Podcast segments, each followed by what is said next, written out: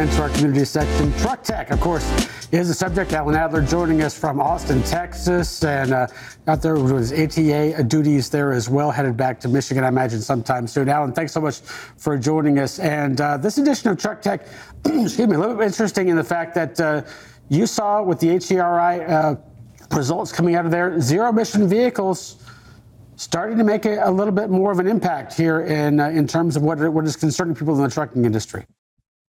Well, yeah. And good morning, guys. I, I think uh, it's uh, noteworthy because it's the first time that zero emission vehicles have made the list, albeit at number ten out of ten.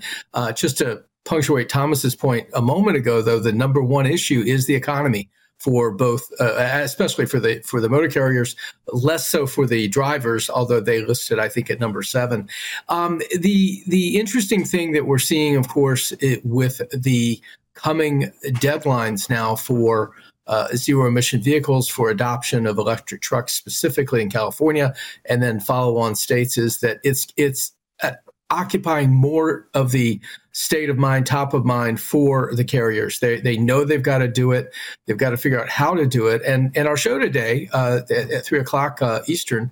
Um, the Truck Tech Show. We'll get into some of that. We're going to talk with Rebecca Brewster, who is the president of the uh, American Transportation Research Institute. They're the folks that annually do the top issues study, and we we try to bore in specifically to the zero emissions question with her, as well as um, on the drivers list, uh, the commercial drivers list, the the issue of autonomous trucks shows up for the first time at number seven. It had never been on the list before. Um, it's something that I asked Rebecca. I said, "Is this a fear and loathing question?" And she said, "No, it's more of a fear of the unknown." So we get into that with her. Then we also talk with the chief product officer at Motive about sort of a shift in some of the work that they're doing. You know, they're kind of a soup to nuts freight management operation but they're getting a lot of questions from their customers now about what do I do about this electrification thing and how can you help me? And so we'll, we'll talk about that. And then the rest of the show, uh, we're going to give it over to the Volvo uh, Super Truck 2. We have a walk around with Keith Brandis, who is the uh, uh, vice president of partnerships for Volvo Truck North America. Um, he takes us through the truck and in the truck, interestingly enough. Now, again, this is an experiment. It's a engineering exercise. It's fun for engineers. It's also partly paid for by the Department of Energy. So, you know, you can do some things you might not do with your own money. Um, but the idea is that some of this technology is going to find its way into future Volvo trucks, just like Super Truck One did. Um, so we spend some time with him uh, this afternoon. That's going to make up our show this week. All of it from Austin, all of it maybe a little bit off the beaten track of what the ATA is there to do. Um, but we thought it was important to sort of try to suss out some of the technology things that that were you know at the show, but maybe not front and center at the show. And speaking about sussing out some of those things, Alan, one of the things that you mentioned was the fear of the unknown. We're looking at autonomous and autonomy entering the market, especially from the driver's side. We're looking at that really being implemented and the rollout of it altogether. What was that? What would that potentially look like in the coming years in terms of still needing humans to be involved with this process and really a full industry adaptation of it? You know, Anthony, I think what it is is it's a shifting of jobs and responsibility. And, it, it, think about us for a moment. This is something Rebecca said to me. She said, you know, if they were talking about looking at a different way of, of doing analytical work, which we at Atri do, she said we would all have some concerns for our jobs. You know, what's it going to look like? So if I'm a if I'm a long haul driver today, or even a regional haul driver, and a robot's going to take that work over, what am I going to do? I might be working in the last mile space. I might be driving to distribution centers or bringing loads out to wherever that hub to hub starting point is. Let's look at Texas simply because that's where a lot of the activity is right now. Nothing running fully autonomous without drivers yet, but maybe by the end of next year they will be. I think it's more a question of what does the orientation look like. It isn't so much. I mean, you know, we have certainly some groups that are fearful. The Teamsters come to mind that jobs will just disappear all altogether. I don't really think that's what's going to happen in the industry. Uh, you know, is trying really hard to say, look, it's going to be a shifting of jobs. It's going to be better jobs that won't require weeks on the road. You can get home to uh, to your own bed at night, that kind of thing. We'll see how all this plays out. Um, but to your question about you know the playing out of this whole issue is going to take quite a bit of time. I mean, if we have a couple of routes by the end of next year that are running, you know, with no human driver in the truck, that will be a big deal but it will be a, barely a blip in terms of the number of routes that are run. And I think as this plays out, it will be on specific routes. I 45 in Texas from, say, Houston to Dallas is one that's getting a lot of practice work right now with, you know, safety drivers in the trucks. Um, so I'm sure, and, and it's Aurora's plan, Aurora Innovations plan to uh, you know, launch on that route, uh, Houston to Dallas at, at the end of 2024 we'll see if they can get there uh, by that time. But um, it's going to be a while before we see a, a lot of it. Um, you know, but it's definitely coming, and I think it does. Again, it has the drivers at least somewhat concerned. Rebecca Brewster seems to think it will continue to be an issue until we know more of what it's going to look like.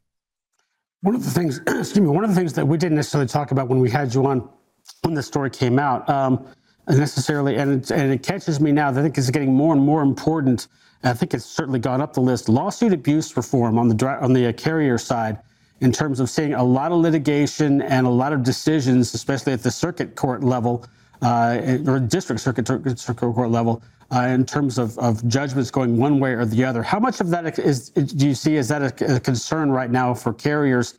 Because uh, these things are starting to pile up and they are getting bigger. That's for sure. Well, you know, it's interesting. Chris Spear, who's the uh, CEO of the American Trucking Association, uh, addressed this in his uh, uh speech on Monday at the ATA, and he said that basically, uh, you know, the ATA and, and, its state organizations are in for the long haul and for the long fight on this, and that they're winning. Um, they, he, he listed several states where uh, they're starting to see sort of this. Um, you know, kind of tort abuse or, or lawsuit abuse uh, get turned back. And uh, I think, you know, they're pouring a lot of money and a lot of lobbying efforts and things like that into, you know, sort of turning back this tide of, uh, I guess, in a sense, you'd have to call it ambulance chasing attorneys that, you know, the plaintiffs bar that are looking for truck crashes where they can grab onto something and maybe he calls it, he calls it jackpot, uh, uh, you know, kind of a jackpot approach to to litigation. And I think that you know the ATA is extremely aware of it. It is back on the list because you know insurance rates and everything else are affected by the prospect of nuclear verdicts. So I'm not sure that other than it, it did return to the list this year. It's been on there off and on over the years since the study began back in 2005, um, but it, it definitely is getting some attention again. And Alan, you also mentioned you have some news or coverage around Volvo and some other manufacturers. Can you tell us a little bit of a sneak peek or give us a little bit of a sneak peek as to what's to come?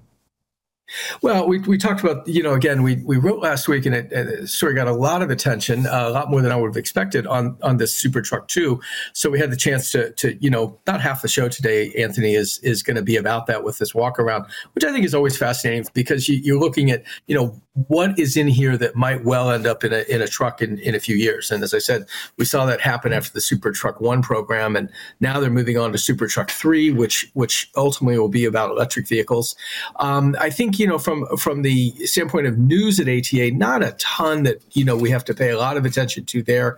But um, some good uh, sideway, uh, you know, sideline conversations that I had that'll make up uh, an interesting uh, essay, I hope, on Friday around the move to stationary power from necessarily powering trucks with electricity. We've got two examples, one being Hyliion, which, you know, last week said, hey, you know what, we're going to take a hard look at our trucking business and see if this is something, the truck powertrain is something we really should be doing. But we do have this technology that we purchased from GE called uh, KARNO that uh, we may make stationary uh, applications for, you know, data center power and things like that. And then we're also seeing that at Hyzon, interestingly enough, with their fuel cell work. There's, they uh, kind of opened up their product portfolio to say, you know what? We're going to start doing some stationary stuff too. So we'll take a look at that um, on Friday. We've got a number of other things. I took a quick spin in the Mack MD electric uh, medium duty truck, literally around the block um, in Austin. Uh, we have a much uh, more fulsome look at that at the end of the month out of Sonoma. But um, we'll get into that on Friday. And uh, there's a number of other things. We've got some new deadlines now for the Proterra bankruptcy. They have, in fact, um, attracted some bids for each of their areas of business in their Chapter 11 reorganization, um, but they pushed out the deadlines because they need to figure out, I guess, who's serious and who isn't um, in terms of you know carving up uh, their business in in terms of uh, survivability. Real quick before we let you go, you already, you already mentioned uh, Hyliion in terms of what they're looking at with that Hypertruck ERX.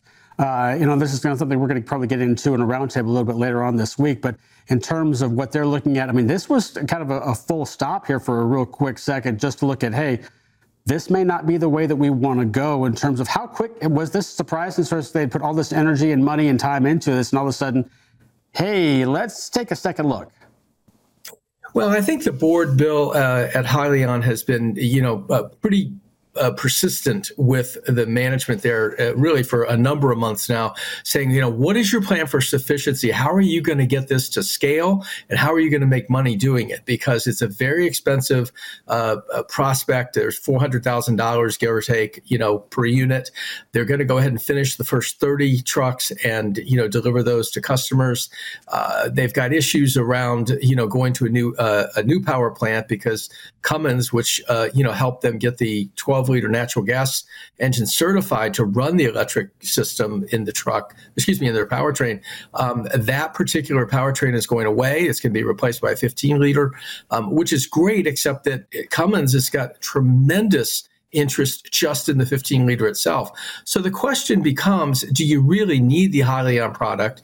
I said from the very beginning, as exciting as it was, that it was always going to be a transition to a full electric vehicle. And that's something that, you know, CEO and founder uh, you know Thomas Healy agrees with, and yet he feels like there may be something there. But when we talked in Austin, it was much more uh, because he can't say much about the ongoing strategic review. But we did talk about the KARNO uh, generator, and uh, so I'm going to make you wait till Friday to read what he had to say there. Hmm. But uh, in- interesting, uh, interesting approach pivot, if you will. Um, you know, in terms of you know how do we get something that we can actually you know scale and, and make some money at. Amazing commentary as always. Alan, thanks so much for joining us this morning, and we'll be sure to check in with you with Truck Tech later on in the week and see what you have in store. Thanks, guys. Always great to hear from Alan there as well. You can check Tech Out Truck Tech on Wednesdays, and of course, the newsletter coming out on Friday there as well. We'll come back after this break. Lots more content coming up your way, including a promo of what's coming up in our FreightWaves universe after this.